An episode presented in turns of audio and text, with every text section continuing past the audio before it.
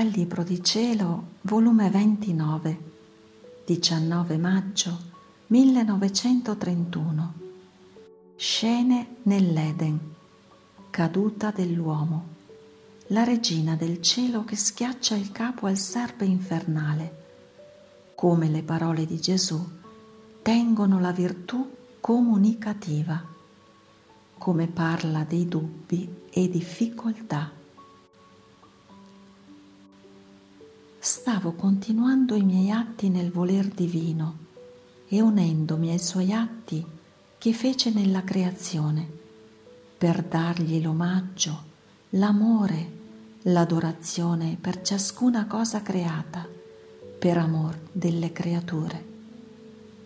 La mia povera mente si è portata nell'Eden, nell'atto della caduta dell'uomo e consideravo come il serpe infernale, con la sua astuzia e bugia, indusse Eva a sottrarsi dalla volontà del suo creatore ed Eva, coi suoi modi lusinghieri, indusse Adamo a cadere nello stesso peccato.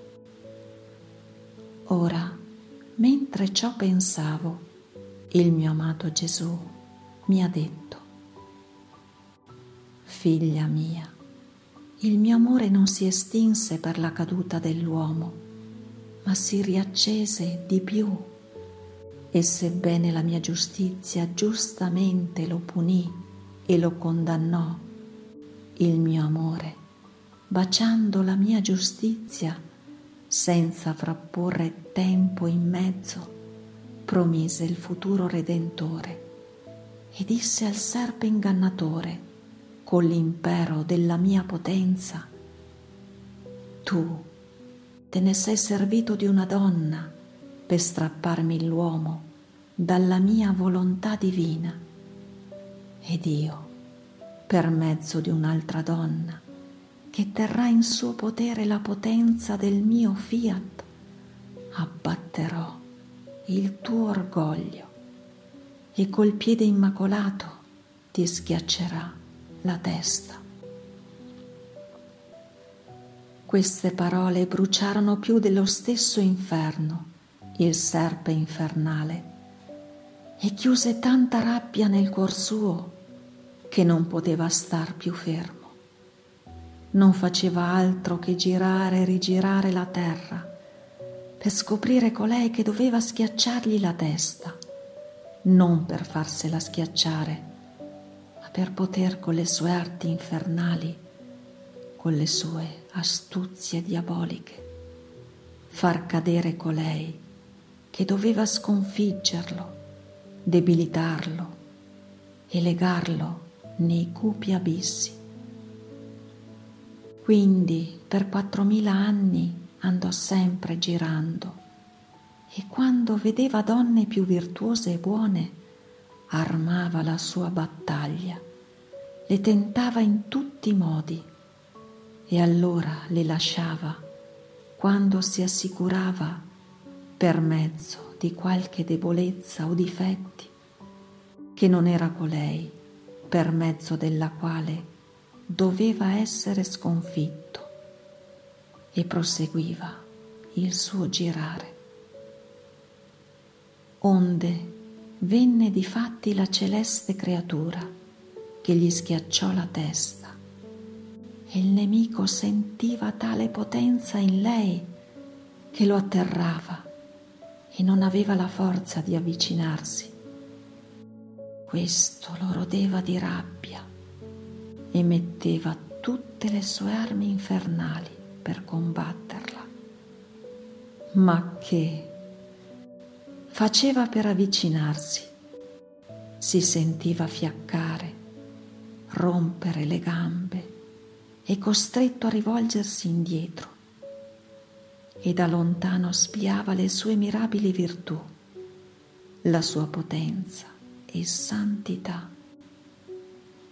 Ed io per confonderlo e metterlo in dubbio gli facevo vedere la sovrana celeste nelle sue cose umane, come il prendere cibo, il piangere, il dormire e altro.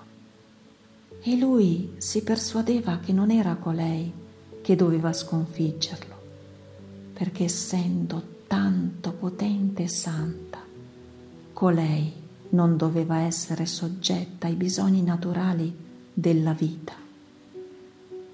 Ma poi ritornava ai dubbi e voleva ritornare all'assalto, ma invano. La mia volontà è potenza che debilita tutti i mali e tutte le potenze infernali. È luce che si fa conoscere da tutti e dove essa regna a sentire la sua potenza che neppure agli stessi demoni le vien di disconoscere. Quindi la regina del cielo era ed è il terrore di tutto l'inferno. Ora il serpe infernale sente sul suo capo la mia parola fulminea, dettagli nell'Eden, la mia condanna irrevocabile, che una donna gli schiaccerà la testa. Quindi sa che con l'essere schiacciata la sua testa sarà rovesciato il suo regno sulla terra. Perderà il suo prestigio e tutto il male che gli fece nell'Eden per mezzo di una donna sarà rifatto da un'altra donna. E sebbene la regina del cielo lo debilitò, gli schiacciò la testa ed io stesso lo legai alla croce, quindi non è più libero di fare quello che vuole, ma tuttavia di chi sventuratamente si avvicina ne fa scempio. Molto più che vede che la volontà umana non è soggiogata dalla divina e il suo regno non è formato ancora. Teme che un'altra donna abbia a finire di bruciargli le tempia per fare che la condanna divina abbia sul suo capo schiacciato dal piede dell'Immacolata Regina il suo compimento, perché sa che quando io parlo, la mia parola ha la virtù comunicativa ad altre creature. Quindi, come si assicurò che colei che lui temeva era la Vergine Santissima e non potendola più combattere, riprese il suo giro. Sta tutto occhio e come alla vedetta, per vedere se altra donna avesse il compito da Dio di far conoscere la divina volontà per farla regnare e avendoti visto scrivere tanto sul mio fiat, il solo dubbio che ciò potesse essere ha suscitato tutto l'inferno contro di te. Ecco la causa di tutto ciò che hai sofferto, servendosi di uomini malvagi. Facendole inventare calunnie e cose che non esistono.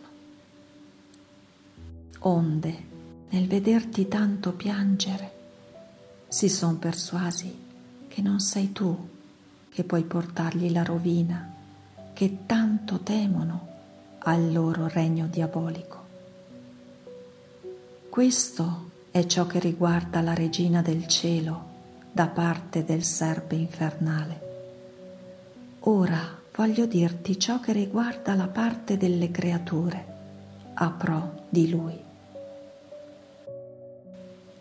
Figlia mia, la celeste creatura era povera, le sue doti naturali apparentemente erano comuni, nulla di straordinario appariva nell'esterno. Prende per sposo un povero artigiano che guadagna il suo pane giornaliero col suo modesto lavoro. Supponi che si avesse saputo prima che fosse stata madre del Verbo che fosse lei, dai grandi del mondo, dai dottori e sacerdoti, che era la madre del futuro Messia, gli avrebbero fatta una guerra accanita. Nessuno l'avrebbe creduta tale. Avrebbero detto, possibile che non ci sono state e ci sono donne in Israele che doveva essere questa povera la madre del Verbo eterno. Ci è stata data una Giuditta, un Ester e tante altre. Quindi nessuno l'avrebbero creduto e avrebbero messo dubbi e difficoltà senza numero. Se misero dubbi sulla mia divina persona, a non credermi che io fossi il Messia sospirato, e molti giungono a non credermi ancora che io scesi sulla terra, ad onta che io feci molti miracoli da indurre in più i creduli a credermi. Ah, quando nei cuori entra la durezza, l'ostinazione, si rendono incapaci di ricevere alcun bene le verità, gli stessi miracoli sono per loro come morti e senza vita. Quindi molto più questo sarebbe successo per la mamma celeste, che nulla di miracoloso si vedeva nel suo esterno.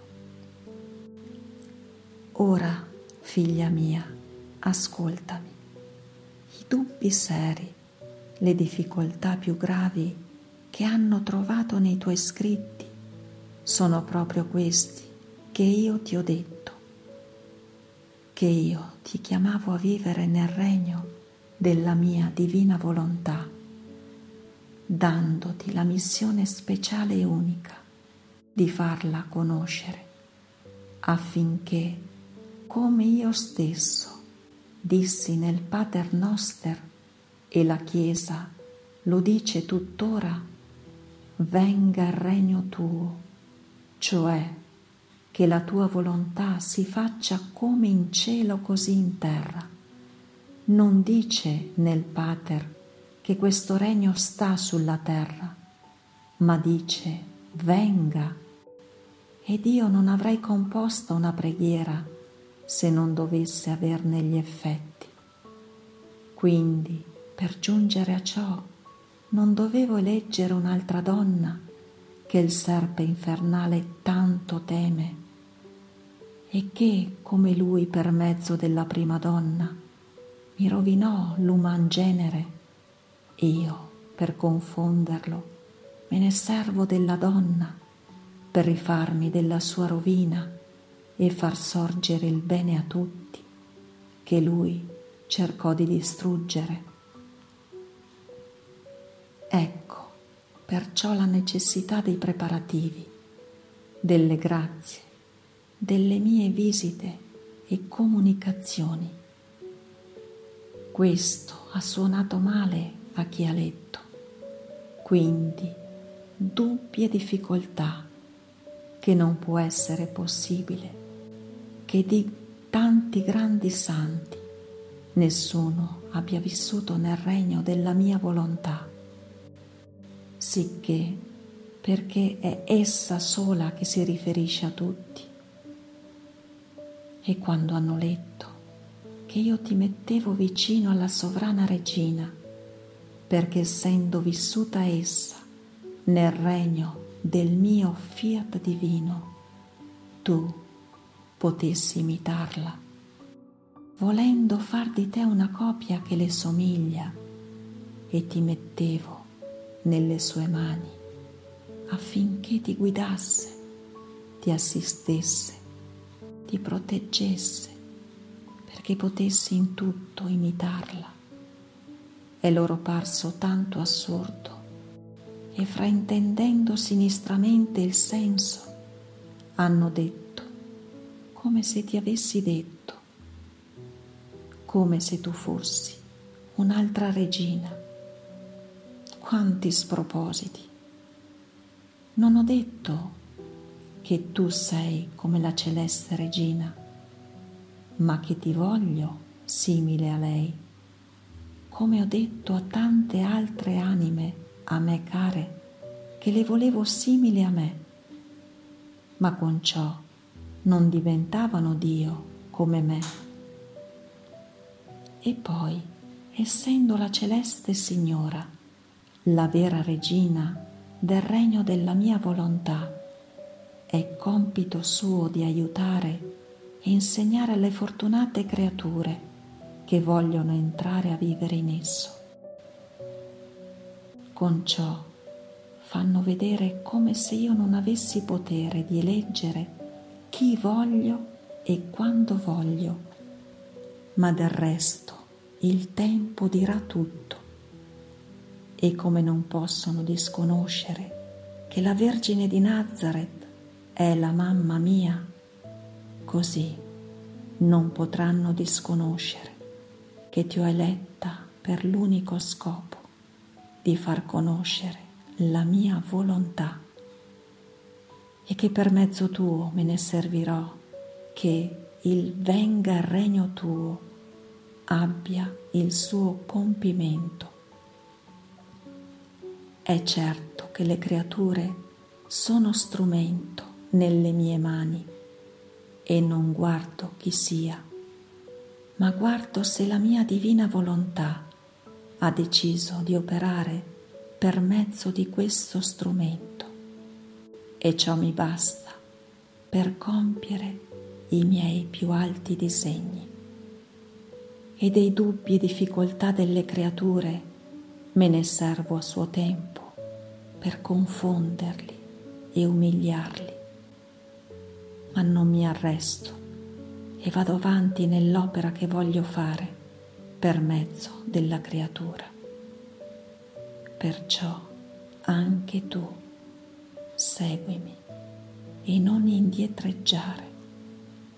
Del resto si vede dal modo del loro pensare che hanno calcolata solo la tua persona, ma non hanno calcolato ciò che può fare la mia divina volontà è ciò che sa fare. E quando essa decide di operare in una creatura per compiere i suoi più grandi disegni in mezzo alle umane generazioni, non si fa dettare legge da nessuno, né chi deve essere, né il tempo, né il modo, né il luogo ma in modo assoluto agisce, né fa conto di certe menti corte che non si sanno elevare nell'ordine divino e soprannaturale, né piegare la fronte alle opere incommensurabili del loro creatore. E mentre vogliono ragionare con la loro ragione umana, perdono la ragione divina e restano confusi e increduli.